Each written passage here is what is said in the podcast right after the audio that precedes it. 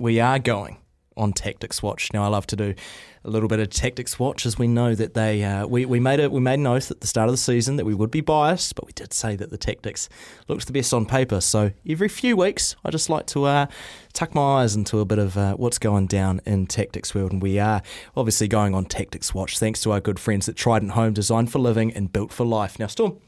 Big celebrations for the Tactix this weekend. They got up uh, over the Steel 58 45 in what was Captain Jane Watson's 100th game for the, uh, for the mighty Red and Black.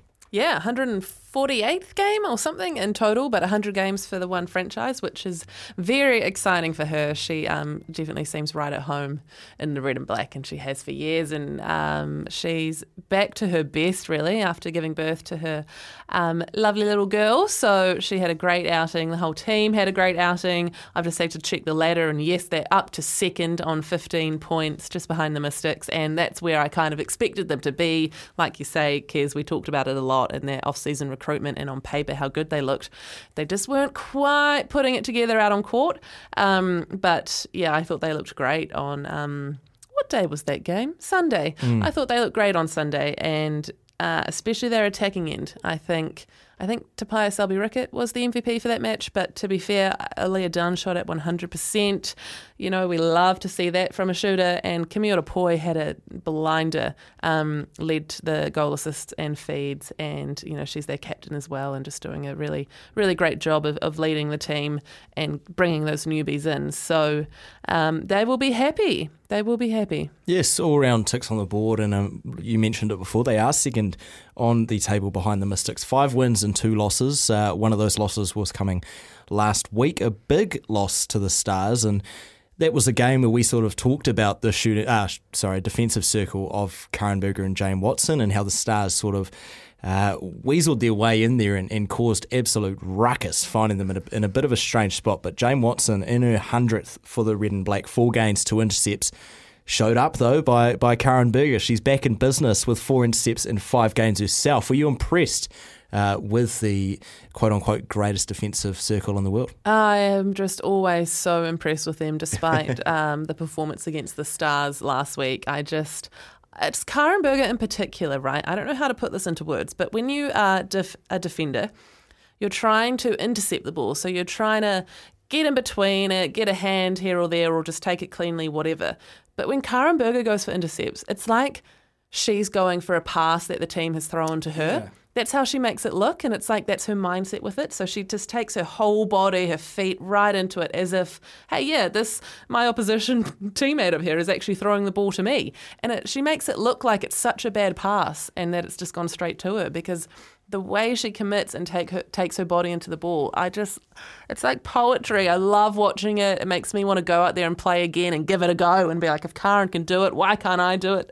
Um, and, you know, four clean intercepts in a game. We talk about gains a lot, but a lot of those are either tips that are being gathered or rebounds or whatever. But to get four standalone clean intercepts in a game is incredible. And, and she's the master of it. As a 100 appearance ANZ Premiership defender yourself, how hard is that to do what you just talked about with, with Karin Burger, reading uh, almost two plays ahead? And in, in a game like netball, right, where the ball's moving a million miles a second, how hard is it to read a few plays ahead? It's so hard. It's so hard. I think uh, the fact that she's doing it from goal defence helps because you have more space yes. to get that run in and you can see down the court and, and you've got 10 metres to kind of get your stride up and, and run into it as if it's your own. Whereas at goal keep, you're kind of having to make last minute little dives at things. Um, so that definitely helps. But in saying that, you don't you're right you don't have that much time the game's so fast these days and, and these attacking players let the ball go like it's I don't know hot potato and, and sometimes they're not even looking at where they're passing it you know the Peta Toeava Classic so yeah, yeah. for Karin to be able to do that it's like I always think of her as not entirely like the smartest or brainiest player on court, but she's just so instinctive and she just goes for it and backs mm. herself. And um, that's something that you can't teach. So, yeah, I mean, I joked that I'd like to give it a go, but there's no way I could ever play like she does. It's just something that's in her where she just has it, just has it. I'm clicking my fingers, you know, she just goes. Yeah, and um, it's really, really hard to do. And that's why you don't see a lot of clean intercepts like that in the game anymore. We see more scrappy, smart tips here and there. So um, whatever she's doing, replicate it and teach it if you can. But I don't think you can. I think it's just all instinctive for her. Mm, now, uh, 100 club for Jane Watson, but it was a big welcome back to the 100 club for one of our favourite shooters in the competition, and Aliyah Dunn.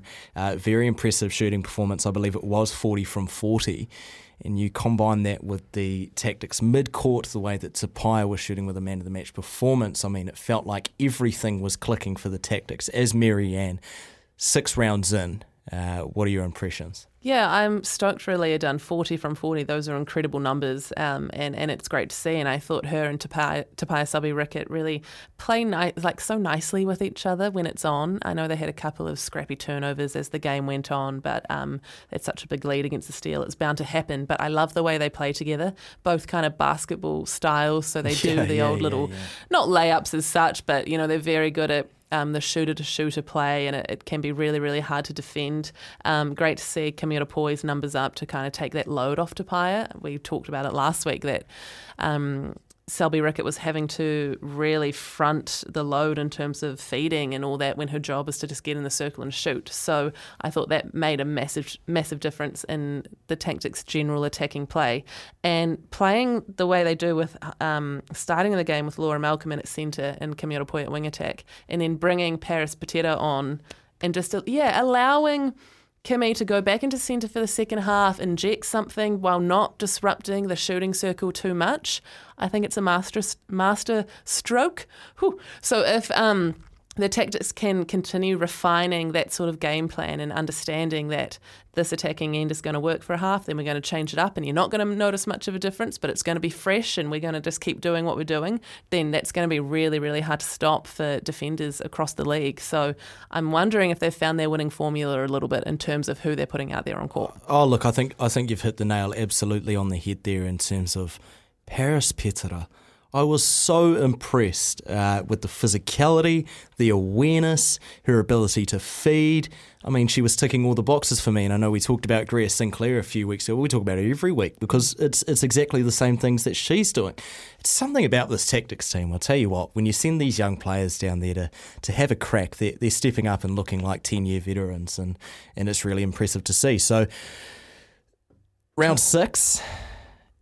Round You've got six. you've got your finger pointed at me. Because I need to go back. I was just looking. Yes, keep going. I was well. I was going to ask you the hardest question of them all, but have you got something else for me in the meanwhile? No, no, I haven't. I was just going to go off what you're saying with young players heading down there. I truly believe that the Tactix have the best high performance environment um, in, across the country in terms of how they work as a team around strength and conditioning and how their training works. And it's all very centralised. And I just think that you, you're right. The young players go down there and do really well. And I think they've just nailed the setup. That was all. Now I feel like a bad person for asking you the hard question because you just give me What's the- fantastic response. But look, look, I know we can make a case for every team right now, but the Tactix, grand final, yes or no? I will stick to what we said at the beginning of the season and when we first started this show for 2023 that I do still think it'll be a Mystics Tactix final because the Tactix are tracking in the right trajectory. Yep. Look, I said it. Yep. Look, no, no, no, and it's and it's fair. You know, Uh, like I said, we can make a team, we can make a case for nearly every team. Just that's just the way that the premiership's going. But I do have to agree with you there. The Tactix five and two, and I think those two losses we can almost put aside, uh, coming to very, very strong Stars and Mystics teams. They've both learned from that. Uh, well, we'd hope with the Stars result that they've learned from that. But look, I think it's going to be uh, all downhill from here for the Tactix in terms of picking up that momentum and really striving for that grand final. So. That rounds up another week of uh, of Kez's Tactix Watch. You know, get my binoculars on, go down to the Tactix camp and check out what is going on. And as always, that is thanks to our good friends at Trident Homes. Proud supporters of the Trident Home Tactix. Check out their modern home plans at tridenthomes.nz.